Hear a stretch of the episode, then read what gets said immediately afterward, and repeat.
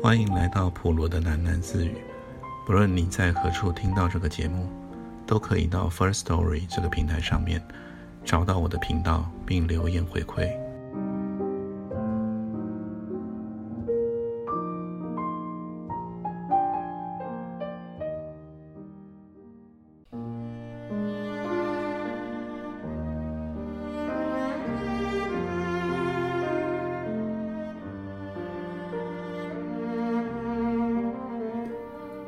君夏还喜欢运动，运动的方式很特别。他喜欢到处挖土，他有一把专用的铁铲，保养得很锋利光亮。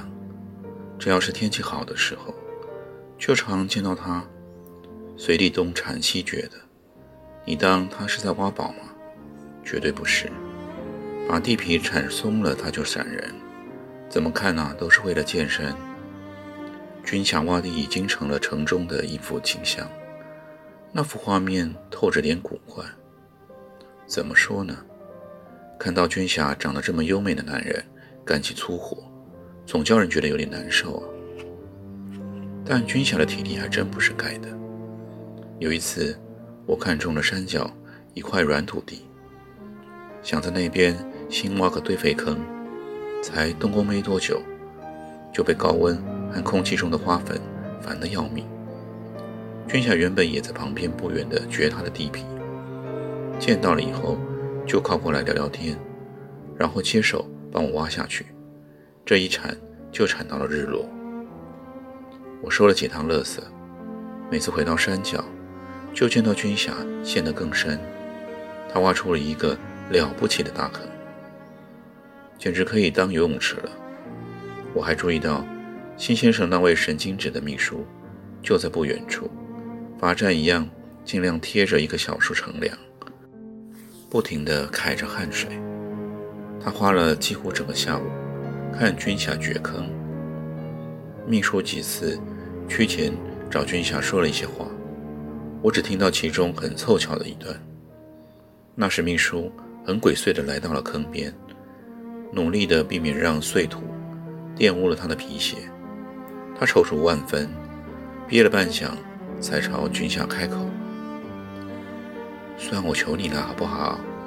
辛先生啊，真的请你过去一趟。”跟辛先生说：“我没空。”辛先生病了，我也不轻松啊。辛先生盼着见你啊。君夏停止了挥铲，他的两肩微喘起伏，他先将铁铲。用力地插入进土中，才抬起头来望向了坑口。那双眼睛亮得像是要射出炮火，我和秘书都被他吓了一跳。那也未必啊，他说。从此，我对很多事情都全面改观了。我以为全城里没有人不怕辛先生，那也未必。我以为君侠性格温和的有些柔弱。那也未必。我终于想通了，为什么总觉得军霞可疑？因为他跟辛先生之间很不自然，很像在逃避对方。这个前脚一到，那个后腿马上就闪人了。你见过这么闹别扭的主顾吗？这样的办公室情侣，我倒还见过不少。我想起不久前回收了一批旧杂志，其中某一本。对了。封面是两个蠢女人做瑜伽的那一本，七十八页。答案就在那里。那是一幅 3D 图片，看似千百个混乱的色点，其中隐藏着一只纤毫毕露的蝴蝶。我看了眼珠差点就脱眶而出，忽然领悟出人生的真谛。重点是放松视力，不要太相信摆明在眼前的线索，表面只会误导你。就像嘉薇小姐认不出谁是辛先生一样，嘉薇小姐当夜就离开了河城，不知道她和辛先生谈了些什么，不知道有什么结果。但她的来访让辛先生心烦意乱，或者那也未必。总之，第二天，我在辛先生的垃圾袋中发现了一些有趣的东西。辛先生显然在嘉伟小姐离去以后，还独留在办公室里，直到深夜。有人送进去了宵夜，一口未动，全数被丢弃。食物堆中掺了一团柔烂的信纸，摊开来几乎是空白，只有在信首连写了两个“我”字。时近即深，比例甚至戳穿了纸页。我翻面，确定没有别的讯息后，就将信纸抛进了回收纸的垃圾桶里。既然不知道他要寄给谁，也不知道他想说什么。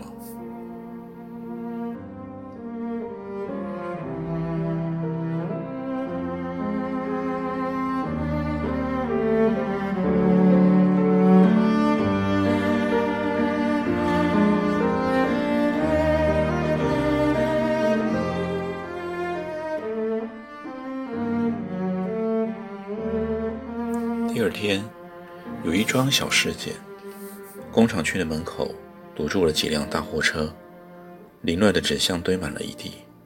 原来是上一批产品瑕疵太多，被退了货。负责的厂办已经离职了，另一个代理的猪头主管呢，一问三不知，还要求货车顺道运走一批新货。车主当然不答应，于是大家到处寻找。负责物流的员工才发现，那人啊也已离城了。我热闹瞧得正乐，听见有人顺口报了另一则新闻：城里的护士也跑了。就在今天早上，这事情可非同小可。我立即前往诊所，果然大门深锁，从窗口往内瞧，一片黑暗死寂。我拉了附近几个人问话。不得要领，没有人知道护士去了哪里，更别提原本该躺在病房中的小麦。只剩一个去处。我与这护士虽然无神交往，但是这点我倒有把握。像她穿的那么卖骚的女人啊，只会有死党，不会有朋友。偶尔知道，她只有一个死党，餐厅里啊那个胖厨娘。胖厨娘的手里。搓着一块脏抹布，满脸肃穆地寻找错词当中。这不代表他的大脑里有多少思考活动，他只是嘴拙。厨娘终于开枪了：“谁叫你说话刺激他？”我在说的是小麦，别管护士了。小麦现在被搁在哪？那个病人呢？不知道呢，我真的不知道。我的天啊！不知道小麦病成这样，没人照顾怎么办呢？厨娘瞪着天花板，又想了半晌。早晚就是这几天了。这一句你昨天说过了。哦，多问无益。这厨娘说话一向无厘头。不过离开前，我还是好心的提醒她：摘些黄翠树的叶煮了喝吧。啊？黄藤树，你摘嫩叶。我说嫩叶啊，就是说还没长绿的白叶心。绿的你别摘啊，听懂没？你摘一些嫩叶煮水喝。什么跟什么？煮一些黄藤树叶喝啊？这你火气大？你怎么知道我火气大？实在很痛苦啊，不是吗？这下换我找不到措辞了。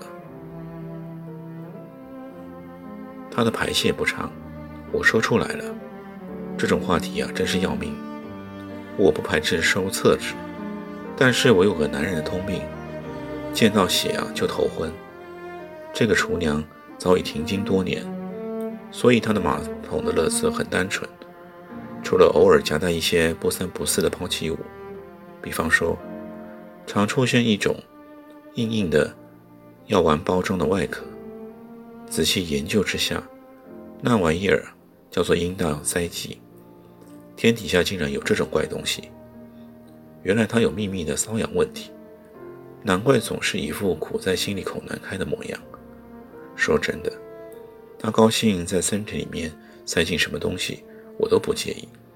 我介意的只有血。这样想，你大概能懂了吧？我是在多么不设防的状况下，被他的痔疮出血吓了好大一回啊！到了这边，厨娘拒绝再沟通下去了，她以抹布砸向我的帽子，表示谈话完毕。离开了餐厅，我又绕回去诊所，我的手推车还停放在那里。诊所位居行政大楼向一旁延伸而出的侧翼的最边缘，这边已经是整个。靠上山崖了，只要一下雨啊，小山崖上的水就直接顺着岩壁往诊所里趟，所以这儿的语言建得特别长，几乎永远都冒着青苔。你如果往诊所里去的话，过了候诊室就是简单的诊疗间，只是现在医生已经离职了，诊疗室在过去就是大大小小的几间病房。现在，我站在了大病房的外面，隔着玻璃窗望，里头冷冷清清，天已经黑了，病房里没有开灯，窗帘又全放下，我只能从缝隙里朝里看。渐渐的适应幽暗的光线以后，我终于看见几张阴森森的病床，在最里边的一张病床上，依稀躺着一具人体，应该就是小麦了。但小麦的床畔还有另一床人影模糊。我贴紧玻璃，见到那人俯身，似乎想从头到脚仔细观看小麦。那人看了许久，挺直身子，四下张望，去到了格林的病床，取起了一个枕头，慢吞吞走了回来，捧着枕头，又俯视小麦，然后将枕头。直接就压敷在小麦的颜面上，我没有办法相信我见到的画面。但是再笨的人也看得懂吗？那人存心要闷死小麦啊！哎，我喊了出来，用力推窗，窗子并没有上锁。不知哪来的好身手，我一撑就翻药进了病房里。黑暗中，我抢身来到了小麦的床前，捉拿那人的手肘。那人发出连串清脆的惊呼，又迅速用手掌掩住了自己的嘴。我才捏紧的那一根细细的臂膀，就完全愣住了。不用掀开他的手，我睁着这双眼睛，这个人是南希啊。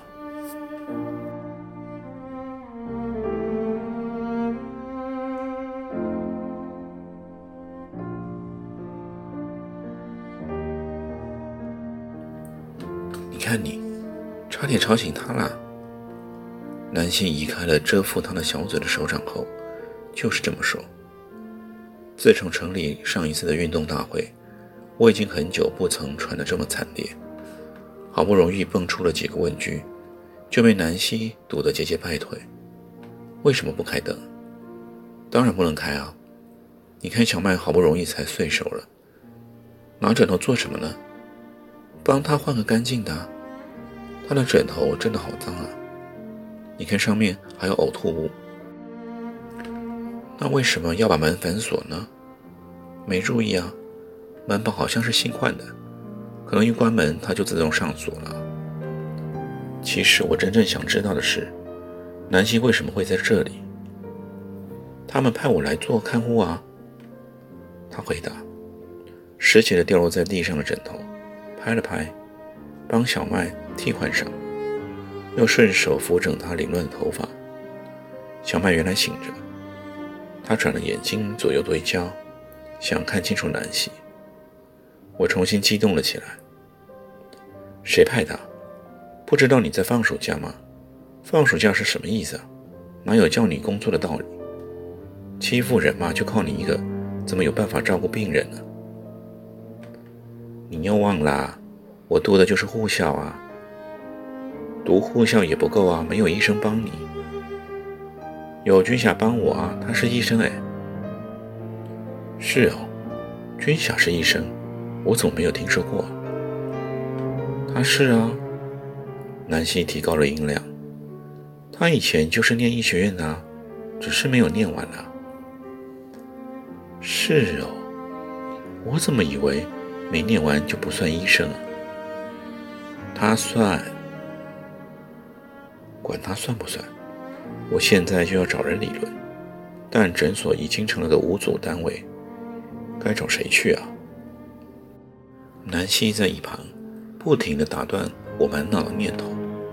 茂叔，或者我想办法修改收乐子的路线，省出半天的时间，由我来照顾小麦。茂叔，这么一来，我夜间的研究工作就只好荒废了。茂叔，你听我说，我是自愿的。南希几乎是喊着说出了这些话，就算在阴暗中，我也察觉出他整张脸涨得通红。他静了一会儿，自言自语一样凄凉地说：“有些事啊，总该有人承担的。听话，还轮不到你来。我现在需要思考。”茂叔。要我说几次啊？我不是小孩子了，你就爱当我是小朋友，还送我那种东西。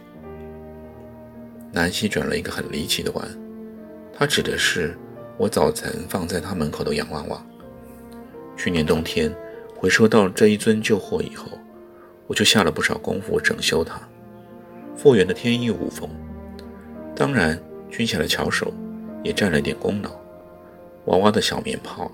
是他材质的，针线活不是我的专长。